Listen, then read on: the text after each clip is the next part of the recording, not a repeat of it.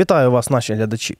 Мене звати Роман Гурський, це маркер подій. Сьогодні нашим гостем є Степан Гавриш, екс-заступник секретаря РНБО, академік Національної академії правових наук України. Слава Україні! Героям слава! Говоримо сьогодні про таке, що наболіло, що важливо, але що потім буде, мабуть, ще важливішим, ніж зараз під час війни. Я маю на увазі після перемоги. Це збір доказів різних злочинів, які вчиняє Росія на території України і проти українців не лише на нашій території. Тобто, ми знаємо, що відбуваються обстріли, а це фактично тероризм. А що було в Бучі, в Маріуполі і так далі, це і годі говорити. Тому перше питання таке: от, власне, це все відбувається. Які міжнародні організації займаються фіксацією цих злочинів, і як саме власне це відбувається? Найголовніше е, є низка Женевських конвенцій, які е, регулюють певною мірою правила ведення війни. Росія всі порушує. Вона дійсно користується терористичними прийомами, методами і способами ведення бойових дій, і це не тільки пов'язано із ракетними обстрілами цивільних територій, це пов'язано із масовими вбивствами українців, цивільних людей, знищенням їх поселень, тобто місія їх обітування, вбивство дітей, викрадення дітей, викрадення українців і багато іншого. Є три види е, злочинів, які звинувачуються Росія. Перше це суто воєнні злочини, коли військові вбивають, гвалтують цивільних людей. Ми бачили це не тільки в Бучі, але й в десятку інших населених пунктів, включаючи Ізюм Харківської області, власне, інші там поселення, де були люди закриті в підвалах, де їх вводили на розстріл.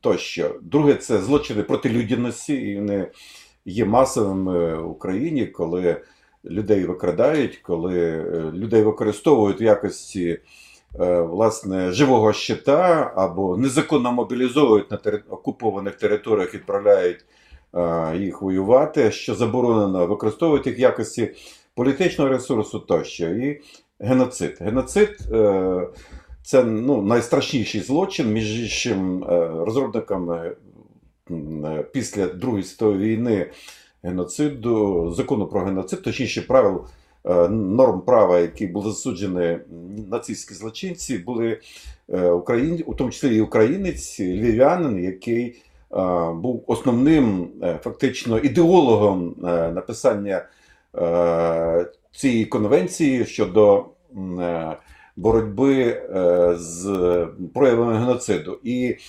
Е, скажу вам, що питання геноциду є ключовим для дискусії. Чому? Тому що Путін одної цілої війни заявив про денацифікацію. Денацифікація вона будується Путіна на тому, що українська, український народ не має самостійного місця е, як етнос. Е, українська держава не відбулася, і українці не мають права на свою державу, і Україна є частиною, так би мовити російського світу, російського міру.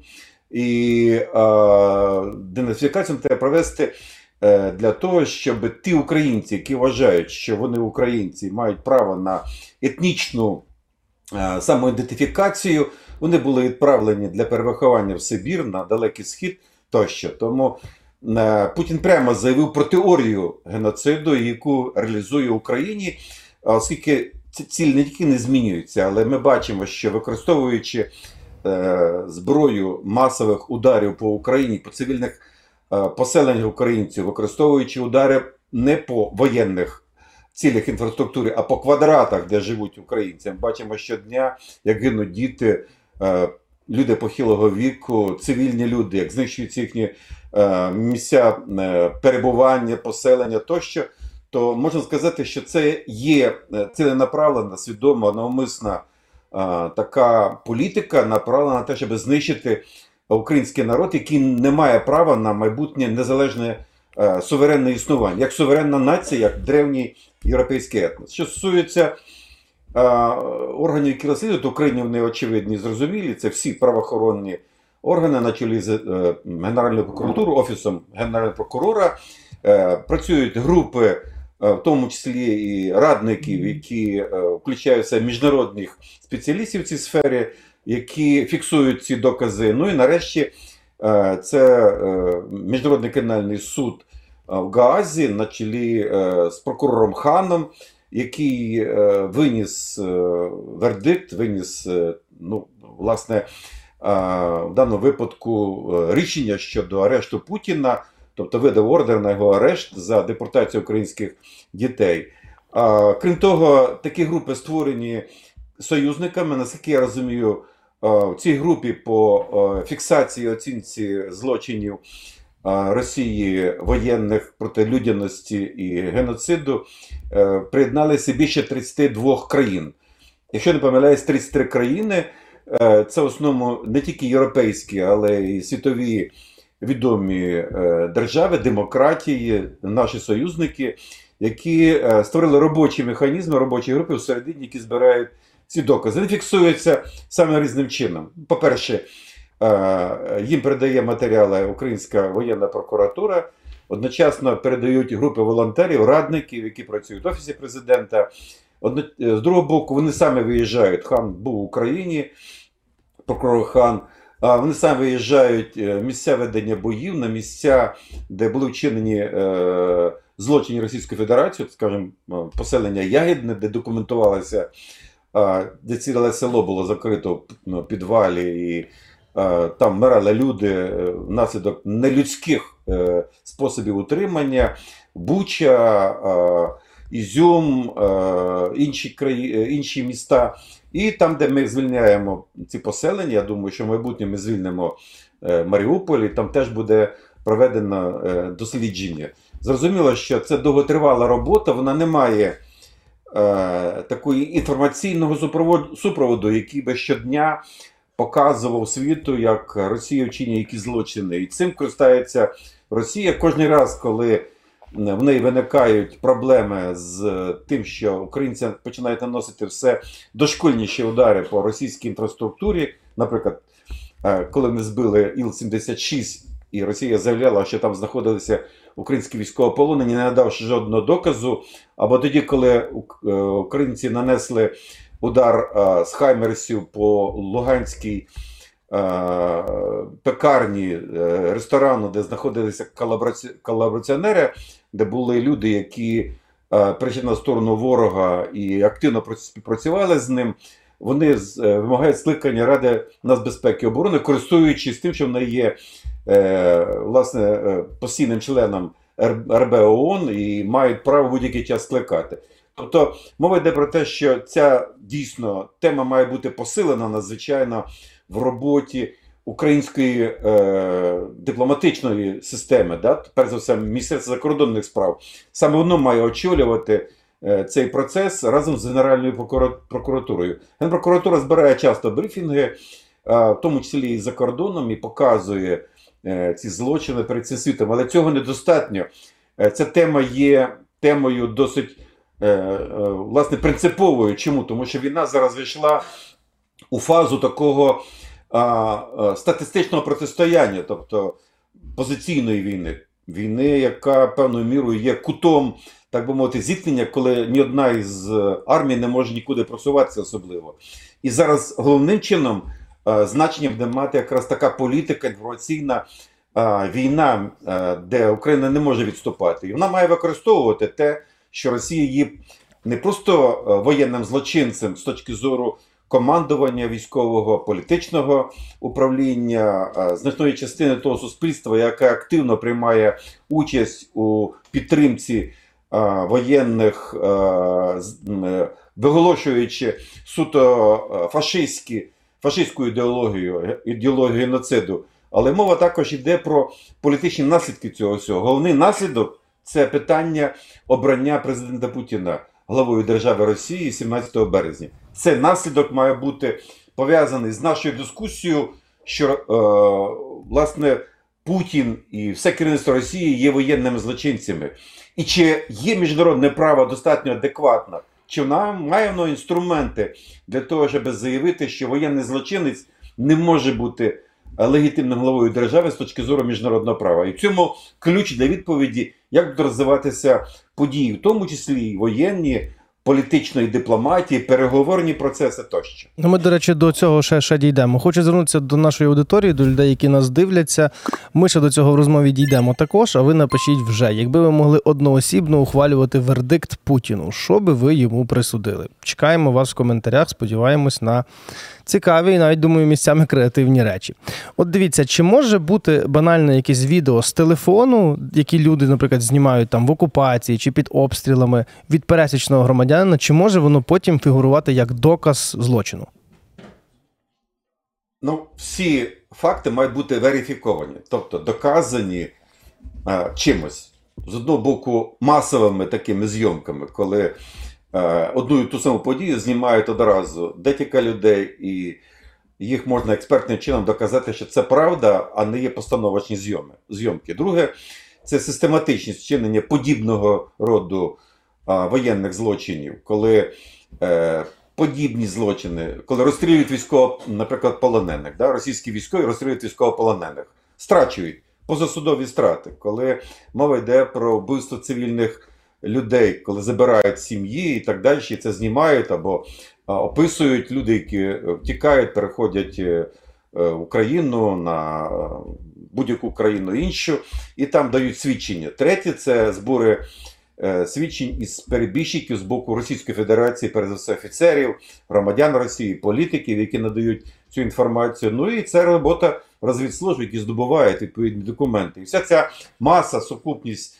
цих документів дозволяє верифікувати цей випадок, коли е, задаємо в Оленівці. е, Росіяни знищили, е, стратили українських е, військовополонених із полку Азов, які перебували у приміщенні, е, звинувачуючи українців, які нанесли ракетний удар із Хаймерсів, при тому, що е, вся і сама техніка вибуху, з іншого боку, вся ситуація, яка була навколо, е, говорить про те, що е, це зробили е, російські військові, використовуючи для цього спеціальні засоби, які викликали велику там температуру, пожежу і так далі. Тобто мова йде про те, що цей злочин ще до кінця не розслідуваний, але є всі підстави вважати, що це був кримінальний злочин, воєнний злочин.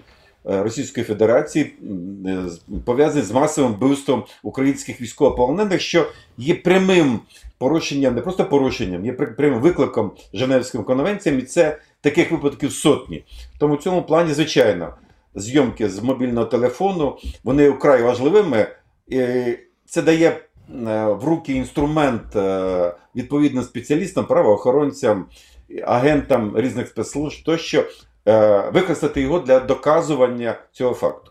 Тобто важливо фіксувати і надалі. До речі, ми вже з вами частково зачепили таку тему. Зрозуміло, Путін, зрозуміло, конкретний військовий, який там стріляв, натискав на кнопку там чи займався іншими речами. Хто ще буде винний в цьому всьому, що відбувається в цій великій повномасштабній агресії Росії? Тобто, чи понесуть покарання інші політики, взагалі вся еліта, чи понесуть покарання пропагандисти, які так само сіють ненависть просто в неймовірних масштабах?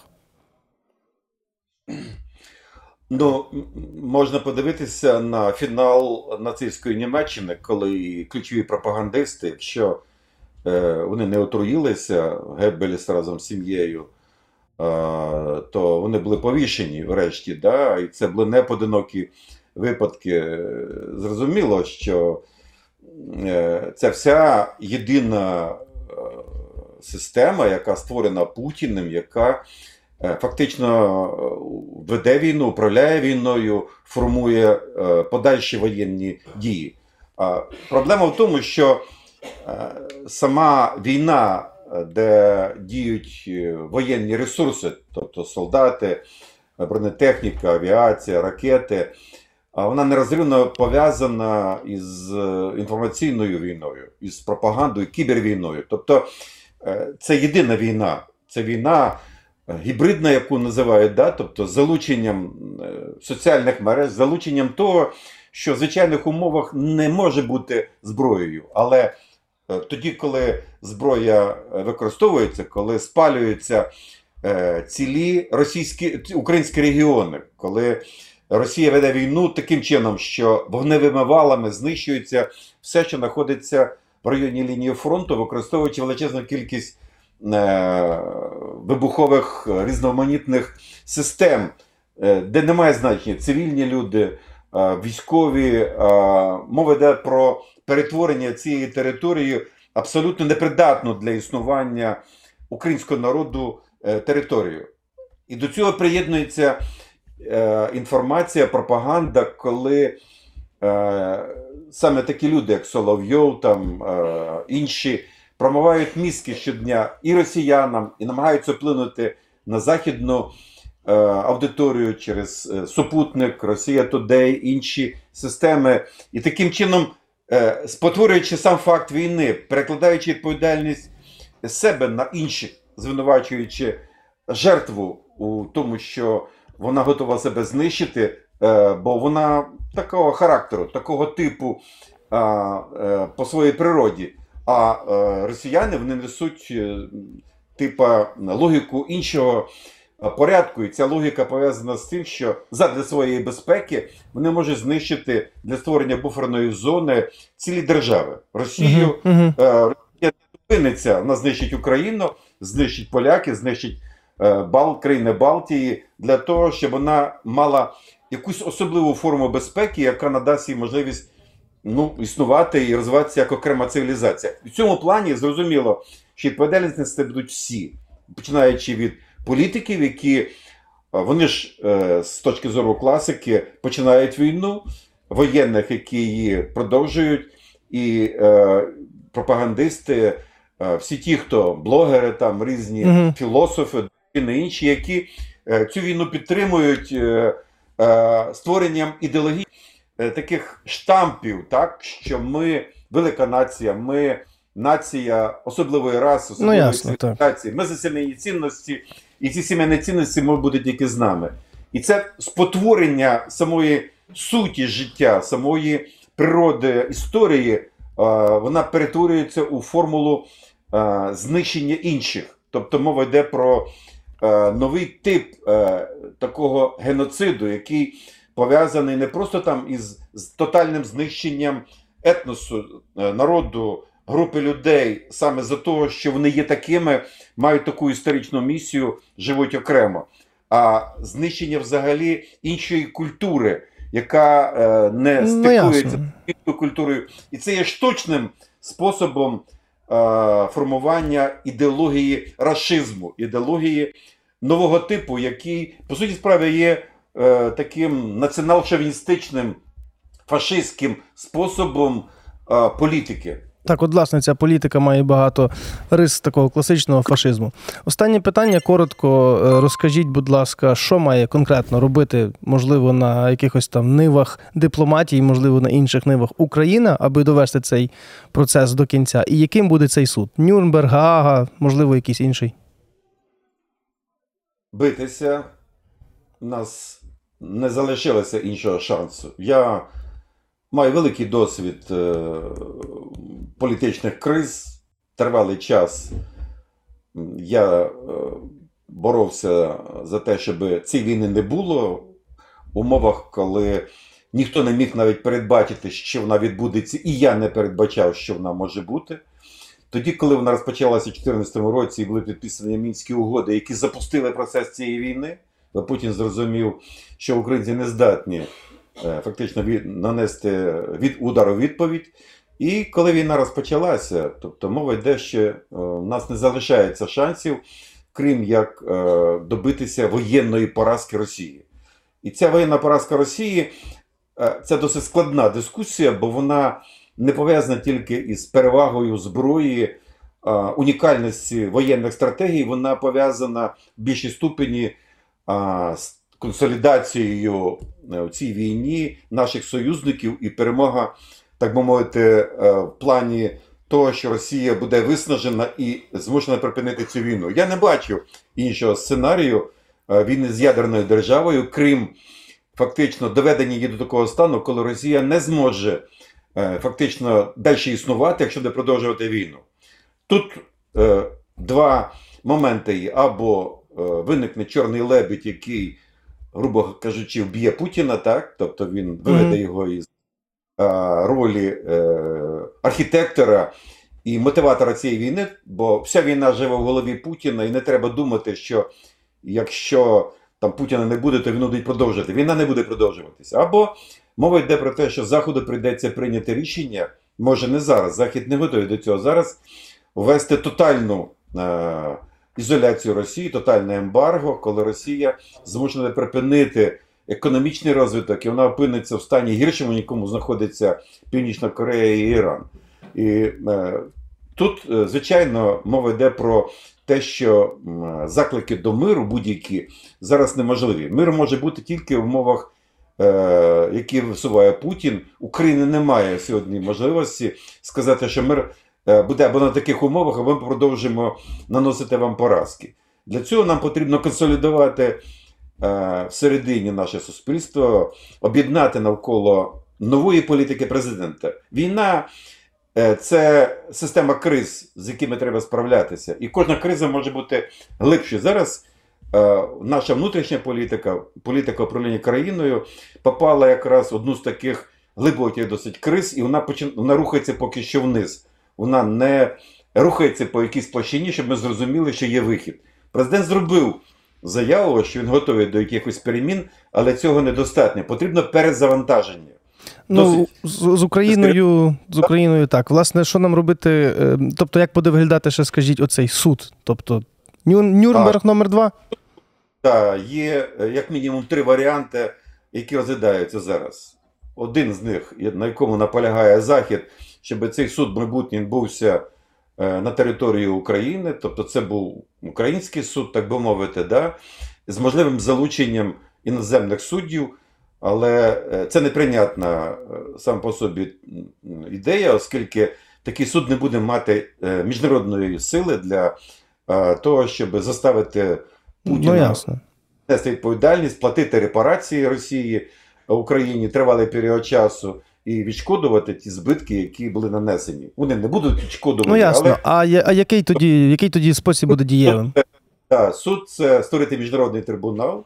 Ми бачимо, що е, Міжнародний суд ООН, е, який розглядав два українських позови, він не є достатньо готовий до е, рішучих дій. І я не впевнений, що ми готові справитися з цією історією. І третій е, суд це суд створити такий суд в Гаазі. Е, Проти цього виступає сам Гаазький суд, але створити такий суд з національних, наприклад, на десь Британії, е, Голландії, в іншому місці, е, залученням світових е, е, суддів, відомих суддів, створити такий окремий трибунал поза межами двох судів, які ми знаємо, е, міжнародних судів, для Тобто того, щоб це Створити треба робити фактично новий, дієвий, потужний, великий міжнародний суд. Це має бути новий, не просто суд, має бути з новими прокурорами, з новими слідчими, з новим ресурсом, який дозволить уже сьогодні розслідувати ці злочини. Це сильний, сильний був би виклик е, Владимиру Путіну і Кремлю, особливо в момент, коли він готується до виборів голови Зрозумів. Дуже вам дякую. Дуже дякую за цю розмову, за глибокий аналіз. Це був Степан Гавриш, екс-заступник секретаря РНБО, академік Національної академії правових наук України. Дякую вам. Гарного дня, і ми переможемо. Дякую за такі слова. Також мене звати Роман Гурський. Донайте на Збройні Сили України, любіть Україну і не забувайте, наша русофобія чи то русопатія ніколи не буде достатньою.